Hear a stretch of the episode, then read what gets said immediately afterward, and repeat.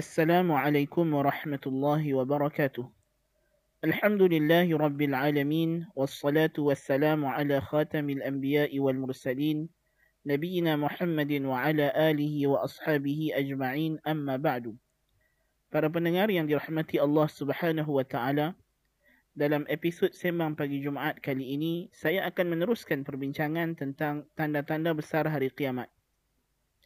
Dalam episod pagi ini kita akan membincangkan tentang Al-Mahdi.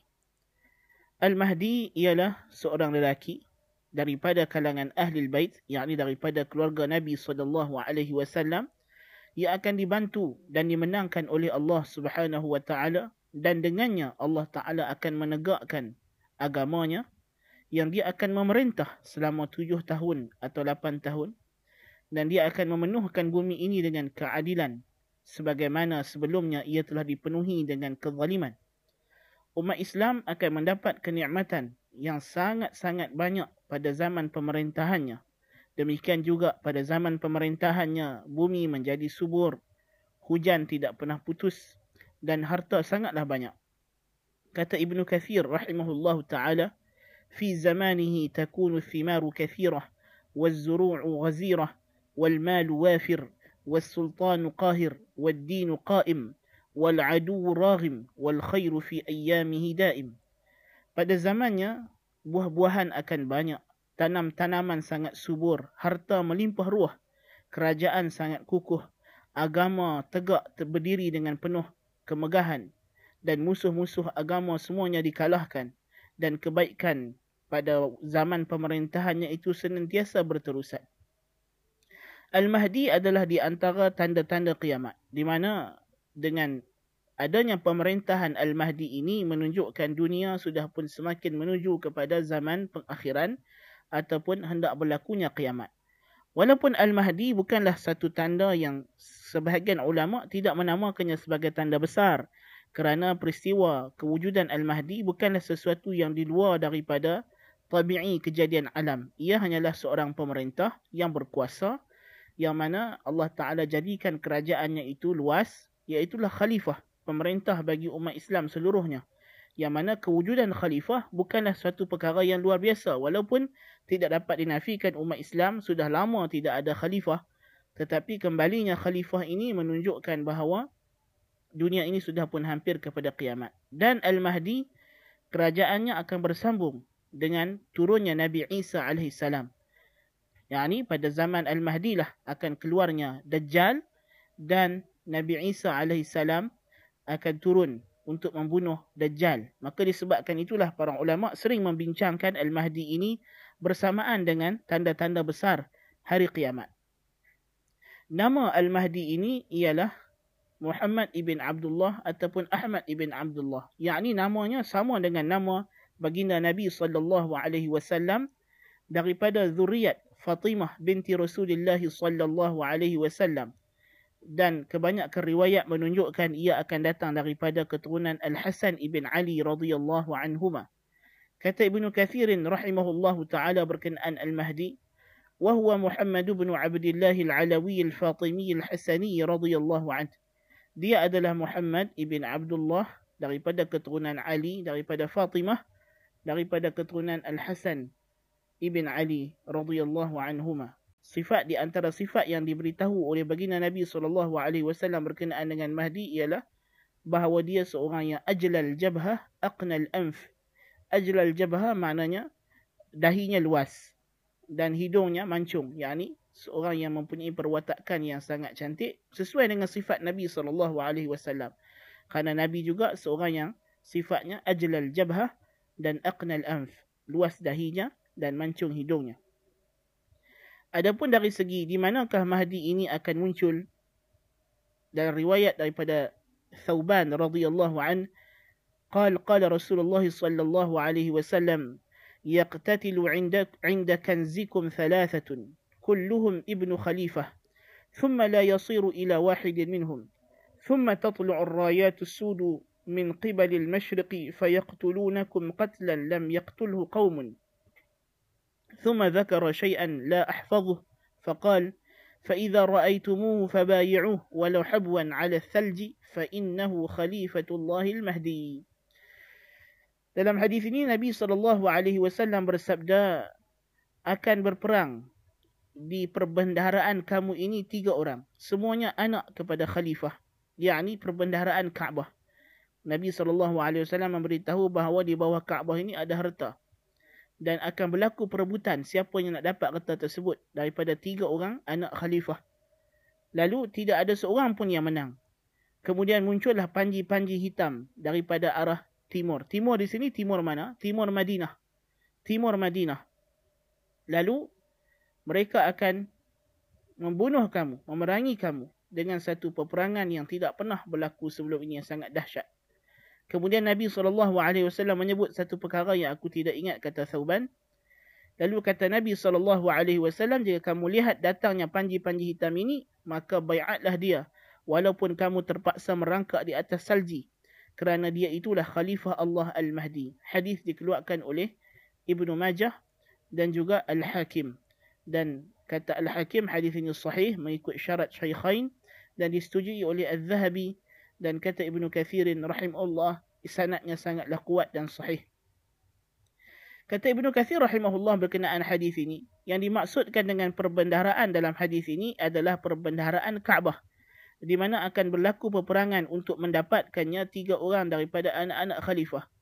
Sehinggalah datang akhir zaman, lalu keluarlah Al-Mahdi dan kemunculannya berlaku daripada negeri di sebelah timur yakni sebelah Madinah di timur sebelah Madinah di timur Madinah bukan daripada gua Samarra di Iraq seperti yang didakwa oleh golongan Syiah Rafidah yang mana mereka menyangka bahawa Mahdi itu telah pun wujud sekarang dalam gua di Samarra di Iraq. Yang mana mereka menunggu ke apa nama keluarnya Mahdi tersebut. Ini adalah satu perkara yang merapu dan mengarut. Dan ianya adalah tipu daya daripada syaitan dan tidak ada bukti sama sekali daripada kitab maupun sunnah dan tidak ada logik akal sama sekali. Dan kata beliau juga, dan dia akan disokong dengan sekumpulan orang daripada belah timur yang akan membantu kerajaannya. Dan panji mereka akan berwarna hitam kerana warna hitam itu adalah tanda ketenangan dan ia juga adalah panji Rasulullah sallallahu alaihi wasallam yang bernama Al-Uqab. Dan kata beliau lagi, yakni Ibnu Katsir rahimahullah, maksud hadis ini bahawa Al-Mahdi yang dipuji yang dijanjikan akan adanya di akhir zaman itu asal kemunculannya itu adalah daripada sebelah timur dan akan dibaiat di sisi Kaabah seperti mana yang ditunjukkan oleh hadis-hadis yang banyak. Telah datang hadis yang banyak yang mana hadis-hadis ini bersifat mutawatir secara maknawi berkenaan dengan Al-Mahdi. Di antara hadis-hadis ini ialah عن أبي سعيد الخدري رضي الله عنه أن رسول الله صلى الله عليه وسلم قال يخرج في آخر أمتي المهدي. يسقي يسقيه الله الغيث وتخرج الأرض نباتها نباتها ويعطي المال صحاحا وتكثر الماشية وتعظم الأمة. يعيش سبعا أو ثمانية يعني حججا. لقد بدأ أبي سعيد الخدري رضي الله عنه بهو سنة رسول الله صلى الله عليه وسلم رسابدا. أكن أدا دي أخر أمتك ننتي المهدي. Allah Taala akan menyiramkannya dengan hujan yakni subur langit pada zamannya. Itu penuh turun banyak hujan. Dan bumi akan mengeluarkan tumbuh-tumbuhannya yakni tanah menjadi subur. Dan dia akan membahagi-bahagikan harta secara adil. Dan akan banyak binatang ternakan dan umat juga akan agung akan dalam keadaan yang kuat dan kukuh. Dia akan hidup selama tujuh atau lapan tahun. Hadis ini dikeluarkan oleh al-hakim dalam mustadrak dan ianya adalah hadis yang sahih. Demikian juga daripada Abi Sa'id Al-Khudri radhiyallahu an kata beliau qala Rasulullah sallallahu alaihi wasallam أبشركم بالمهدي يبعث على اختلاف من الناس والزلازل فيملأ الأرض قسطا وعدلا كما ملئت جورا وظلما يرضى عنه ساكن السماء وسكان الأرض يرضى عنه ساكن السماء وسكان الأرض يقسم المال صحاحا. فقال له رجل ما صحاحا؟ قال بالسوية بين الناس. قال ويملأ الله قلوب أمة محمد صلى الله عليه وسلم غنى ويسعهم عدله حتى يأمر مناديا فينادي فيقول من له في مال حاجة؟ فما يقوم من الناس إلا رجل فيقول إيت السدان يعني الخازن فقل له إن المهدي يأمرك أن تعطيني مالا. فيقول له أحث حتى إذا حجره وأبرزه ندم. فيقول كنت أج كنت أجشع أمة محمد نفسا. أو, عجز أو عجز عني ما وسعهم؟ قال فيرده فلا يقبل منه. فيقال له إنا لا نأخذ شيئا أعطيناه. فيكون كذلك سبع سنين أو ثمان سنين أو تسع سنين.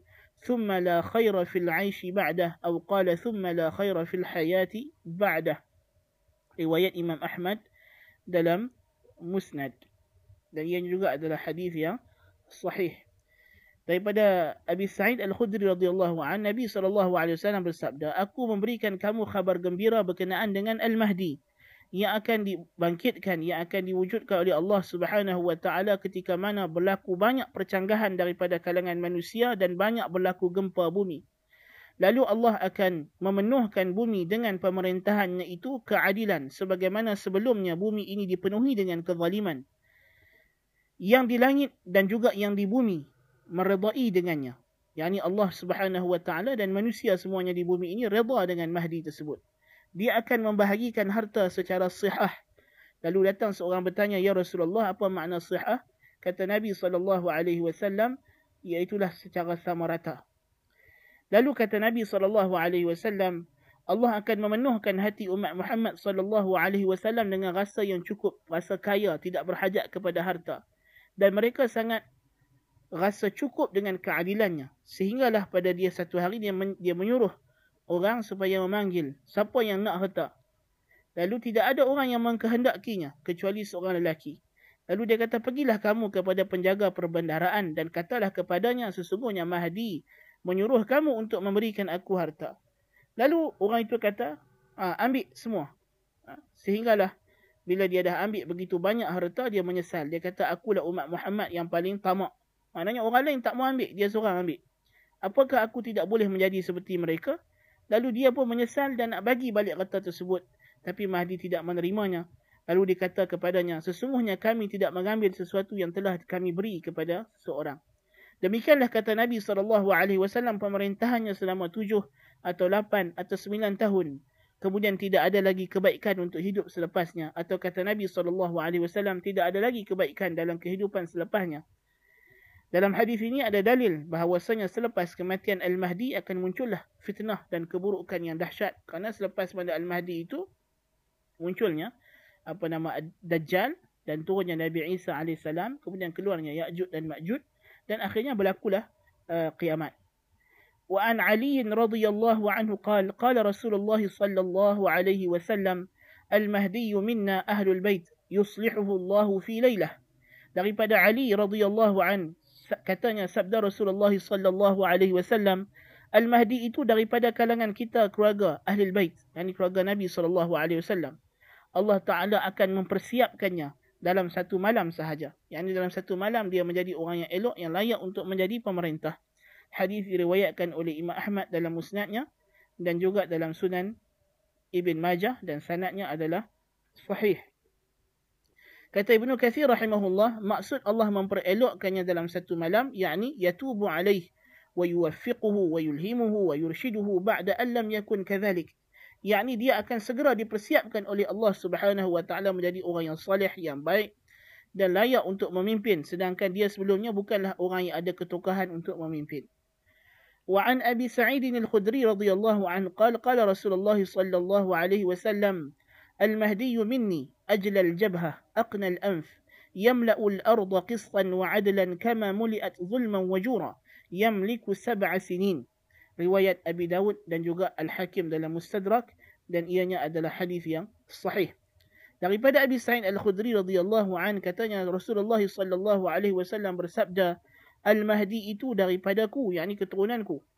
Dahinya luas, hidungnya mancung yakni seperti ciri-ciri Nabi sallallahu alaihi wasallam dia akan memenuhkan bumi ini dengan keadilan seperti mana bumi ini sebelumnya dipenuhi dengan kezaliman dia akan memerintah selama tujuh tahun wa an ummi salamah radhiyallahu anha qalat سمعت رسول الله صلى الله عليه وسلم يقول المهدي من عترتي من ولد فاطمة حديث روايات Abi Dawud dan juga Ibnu Majah dan sanadnya juga sahih.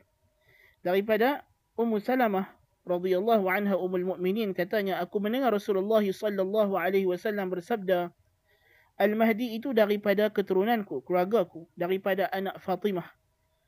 Wa an Jabir radhiyallahu anhu qala qala Rasulullah sallallahu alaihi wasallam yanzilu Isa ibn Maryam fayaqulu amiruhum al-Mahdi ta'al salli bina fayaqulu la inna ba'dahum amiru ba'd takrimatullahi hadhihi al-ummah hadis riwayat al-Harith dalam musnadnya dan ianya adalah uh, sanadnya adalah jayyid dan ianya sahih daripada Jabir radhiyallahu an Rasulullah sallallahu alaihi wasallam bersabda akan turun Isa ibn Maryam lalu berkatalah pemimpin umat Islam ketika itu al-Mahdi marilah dan solatlah menjadi imam untuk kami. Lalu kata Isa, tidak, sesungguhnya kamu adalah pemimpin sebahagian kamu.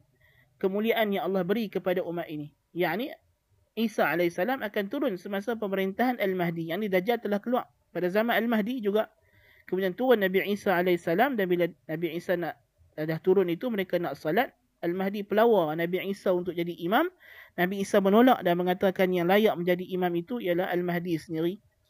وعن أبي سعيد الخدري رضي الله عنه قال قال رسول الله صلى الله عليه وسلم من الذي يصلي عيسى بن مريم خلفه daripada Abi Sa'id Al-Khudri radhiyallahu an Rasulullah sallallahu alaihi wasallam bersabda daripada kamilah yakni keturunan kamilah yang mana Nabi Isa anak laki Maryam akan salat berimamkannya wa an Abdullah bin Mas'ud radhiyallahu anhu qala qala Rasulullah sallallahu alaihi wasallam لا تذهب أو لا تنقضي الدنيا حتى يملك العرب حتى يملك العرب رجل من أهل بيتي يواطئ اسمه اسمي وفي رواية يواطئ اسمه اسمي واسم أبيه اسم أبي daripada Ibnu Mas'ud radhiyallahu an Rasulullah sallallahu alaihi wasallam bersabda tidak akan berlalunya dunia ini yakni tidak akan berlakulah kiamat melainkan akan ada seorang lelaki yang akan memimpin memerintah orang Arab daripada kalangan ahli baitku,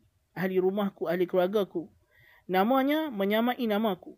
Dalam riwayat yang lain, namanya menyamai namaku dan nama ayahnya sama dengan nama ayahku. Hadis ini dikeluarkan oleh Imam Ahmad dalam Musnad dan juga At-Tirmizi dan juga oleh Abi Dawud dalam Sunan. Dan ianya adalah hadis yang uh, sahih ataupun hasan. Ini semua adalah hadis yang di luar daripada sahihain. Setengah orang dia menimbulkan keraguan. Dia kata kenapa tidak ada hadis Al-Mahdi dalam sahih Al-Bukhari dan sahih Muslim. Sebenarnya ada. Ini kita akan bacakan di antara hadis yang terdapat dalam sahih Al-Bukhari dan sahih Muslim berkenaan dengan Al-Mahdi. An Abi Hurairah radhiyallahu anhu qala qala Rasulullah sallallahu alaihi wasallam kaifa antum idza nazala ibn Maryam fikum wa imamukum minkum Daripada Abi Hurairah radhiyallahu anhu Rasulullah sallallahu alaihi wasallam bersabda bagaimanakah keadaan kamu nanti ketika mana turunnya anak lelaki Maryam yakni Nabi Isa kepada kamu sedangkan imam kamu adalah daripada kalangan kamu sendiri. So hadis ini bertepatan dengan riwayat yang lain tadi yang mengatakan bahawa Nabi Isa akan turun dan pemimpin mereka ketika itu adalah Al-Mahdi. Yang mana telah kita bacakan tadi hadis dalam Musnad Al-Harith yanzilu Isa bin Maryam fayaqulu amiruhum al-Mahdi. Turunnya Nabi Isa anak laki Maryam dan amir mereka ketika itu adalah al-Mahdi. Lalu dia yang pelawan Nabi Isa untuk jadi imam tapi Nabi Isa menolak. Wa an Jabir bin Abdullah radhiyallahu anhuma qala سمعت رسول الله صلى الله عليه وسلم يقول لا تزال طائفة من أمتي يقاتلون على الحق ظاهرين إلى يوم القيامة قال فينزل عيسى بن مريم صلى الله عليه وسلم فيقول أميرهم تعال صل لنا فيقول لا إن بعضكم على بعض أمراء takrimatullah hadhihi al-ummah. Daripada Jabir bin Abdullah radhiyallahu anhuma katanya aku mendengar Rasulullah sallallahu alaihi wasallam bersabda tidak akan lekang sekumpulan daripada umatku ini yang akan terus mempertahankan kebenaran. Mereka itu sentiasa akan zahir sehinggalah hari kiamat lalu kata nabi akan turunlah Isa anak lelaki Maryam sallallahu alaihi wasallam. Seraya berkatalah pemimpin mereka berilah salat menjadi imam untuk kami. Lalu kata Isa, tidak. Sesungguhnya sebahagian kamu adalah pemimpin sebahagian yang lain. Kemuliaan Allah untuk umat ini. وعن جابر بن عبد الله قال قال رسول الله صلى الله عليه وسلم يكون في آخر أمتي خليفة يحثي المال حثيا لا يعده عدا akan ada di akhir umatku nanti khalifah yang akan membahagi-bahagikan harta dia hanya membahagikan harta tanpa menghitungnya dia bagi begitu tidak dihitung lagi semua orang dapat harta tersebut. Jadi hadis ini kata rawinya qala al-jariri ahad ruwat al-hadith qultu li abi nadrah wa abi al-ala atarayana annahu umar bin abdul aziz? Faqala la. Seorang rawi al-jariri bertanya aku berkata kepada abi nadrah dan abi al-ala apakah kamu mengatakan orang ini ialah umar bin abdul aziz? Lalu mereka menjawab tidak. Yakni dia akan berlaku di akhir umat yakni di penghujung zaman ketika sebelum berlakunya kiamat jadi hadis ini walaupun dalam sahihain tidak disebut nama Al-Mahdi dengan jelas tetapi hadis-hadis yang lain yang juga sahih telah menafsirkan riwayat-riwayat dalam sahihain ini bahawa yang dimaksudkan dengan pemimpin ini adalah Al-Mahdi. Dan hadis berkenaan dengan Al-Mahdi ini mencapai taraf mutawatir ma'nawi. Di antara yang menyatakan demikian daripada kalangan ahli hadis ialah Al-Hafiz Abu Hasan Al-Aburri katanya qad tawatarat al-akhbar wastafadat an Rasulillah sallallahu alaihi wasallam bi dhikr al-Mahdi wa annahu min ahli baitihi وأنه يملك سبع سنين وأنه يملأ الأرض عدلا وأن عيسى عليه السلام يخرج فيساعده على قتل الدجال وأنه يؤم هذه الأمة ويصلي عيسى خلفه Kata Al-Hafiz Abu Hasan Al-Aburri telah mutawatirlah riwayat daripada Rasulullah sallallahu alaihi wasallam menceritakan berkenaan dengan Al-Mahdi dan bahawa dia daripada kalangan keluarga baginda dan dia akan memerintah selama tujuh tahun dan akan memenuhkan bumi ini dengan keadilan dan bahawa Isa AS akan turun dan dia akan membantu Nabi Isa untuk membunuh Dajjal dan dia akan uh, menjadi imam umat ini dan Nabi Isa akan solat berimamkannya. Demikian juga disebutkan perkara yang sama kenyataan bahawasanya hadis-hadis berkenaan dengan Al-Mahdi ini adalah mutawatir oleh uh, Syekh Muhammad Al-Barzanji, Muhammad ibn Abdul Rasul Al-Barzanji Al-Hasani di antara ulama Syafi'iyah yang juga mengarang kitab uh, apa nama berkaitan dengan uh, tanda-tanda hari kiamat Al-Isya'ah li Ashratis Sa'ah.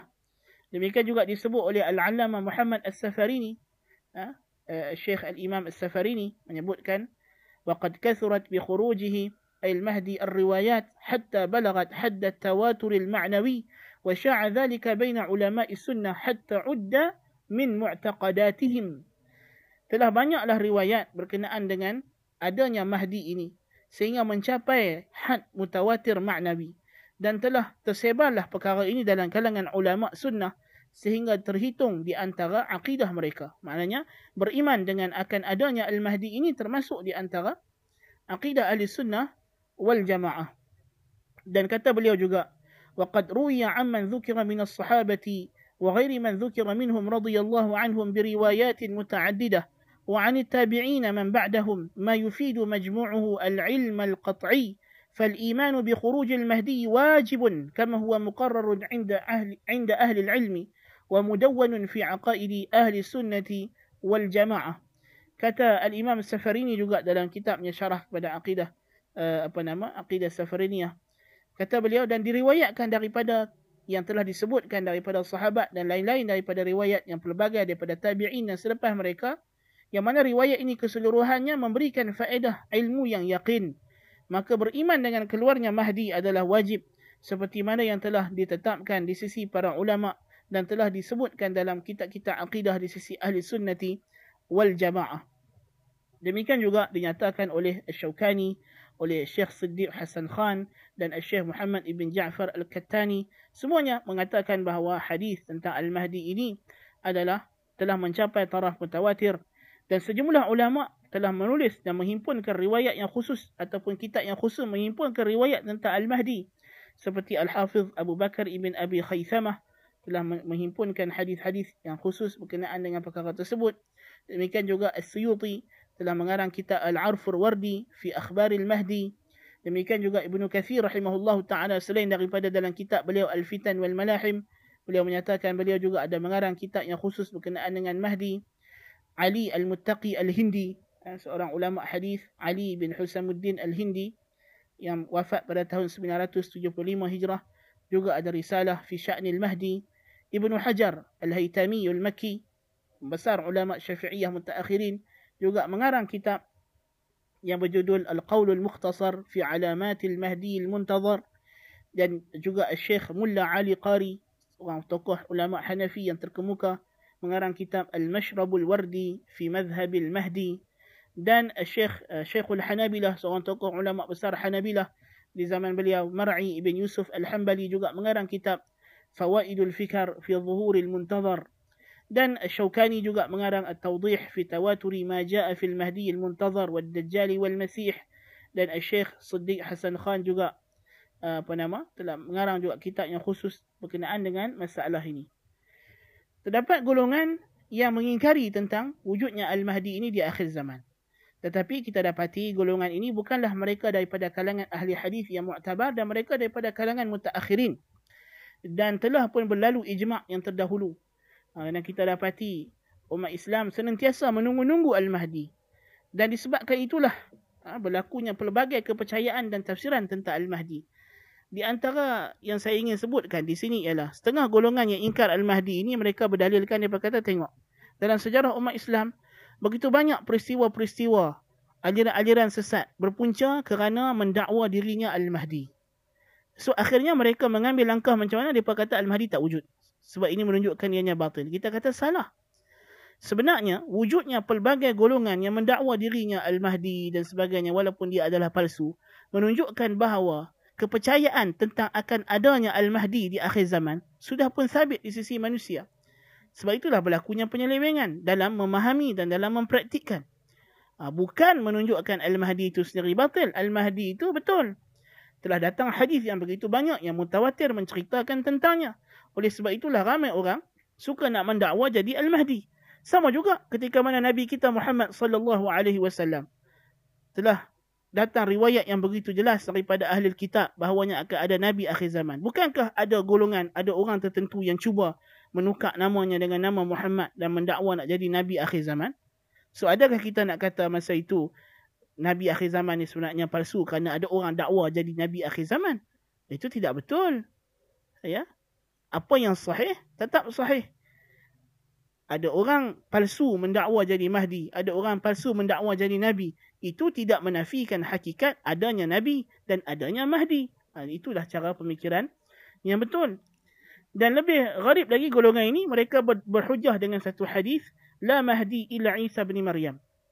Tidak ada Mahdi, melainkan Isa ibn Maryam. Sedangkan hadis ini adalah dhaif. Ini adalah khabar yang sangat dhaif, munkar dan berlawanan dengan riwayat yang mutawatir yang banyak yang menunjukkan adanya Mahdi yang mana Mahdi itu bukan Isa ibn Maryam bahkan dia ada daripada umat Muhammad sallallahu alaihi wasallam daripada ahli bait Nabi sallallahu alaihi wasallam dan jikalaupun hadis ini kalau kita nak kata ianya sabit la Mahdi illa Isa ibn Maryam. Kata Ibnu Katsir rahimahullah maksudnya adalah Mahdi yang paling sempurna. Tentulah Mahdi itu yang daripada ahli bait Nabi itu hebat macam mana dia pun dia tidak boleh menyamai taraf. Nabi Isa AS kerana Nabi Isa adalah Nabi Rasul Ulul Azmi kedudukannya lebih tinggi, lebih mulia. Dan kepimpinan dan pemerintahan Nabi Isa AS lebih sempurna daripada pemerintahan dan kepimpinan Al-Mahdi radhiyallahu an. Jadi inilah uh, sebahagian perbincangan tentang Al-Mahdi. Dan kita dalam beriktikad tak Al-Mahdi ini seperti juga perkara-perkara gaib yang lain kita telah ingatkan prinsip-prinsip yang kita kena pegang dalam beriman dengan peristiwa-peristiwa akhir zaman ini.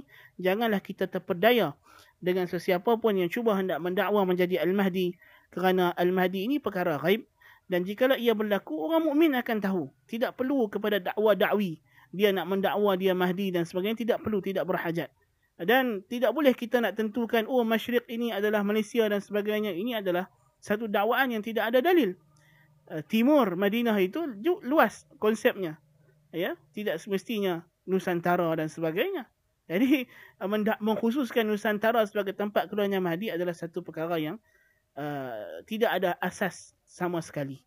Uh, jadi maknanya itu kita kena hati-hati kerana memang tidak dapat dinafikan dah banyak mahdi-mahdi palsu yang mendakwa dirinya sebagai mahdi uh, sepanjang zaman. Tetapi itu tidak menafikan hakikat memang akan ada mahdi yang sahih yang akan keluar di akhir zaman ini uh, di akhir zaman nanti insya-Allah taala uh, pada masa yang Allah taala tetapkan dia akan keluar. Dan orang beriman yang yang orang mukmin yang yang ikhlas yang sahih akidahnya ketika itu mereka akan diberikan ilham oleh Allah Subhanahu wa taala untuk mengenali al-mahdi tersebut uh, tidak perlu kita nak buat itu ini persediaan nak jadi pengikut Mahdi dan sebagainya. Persediaan yang kita kena buat ialah kita kena menjadi orang mukmin yang salih, yang taqwa, yang beriman dengan Allah, yang beramal dengan sunnah Nabi sallallahu alaihi wasallam. Jadi setakat itu dulu untuk sesi kita pada pagi ini. Aku qauli hadza wa astaghfirullah al-azim li wa lakum. Subhanakallahumma bihamdika ashhadu an la ilaha illa anta astaghfiruka wa atubu ilaik. Wassalamu alaikum warahmatullahi wabarakatuh.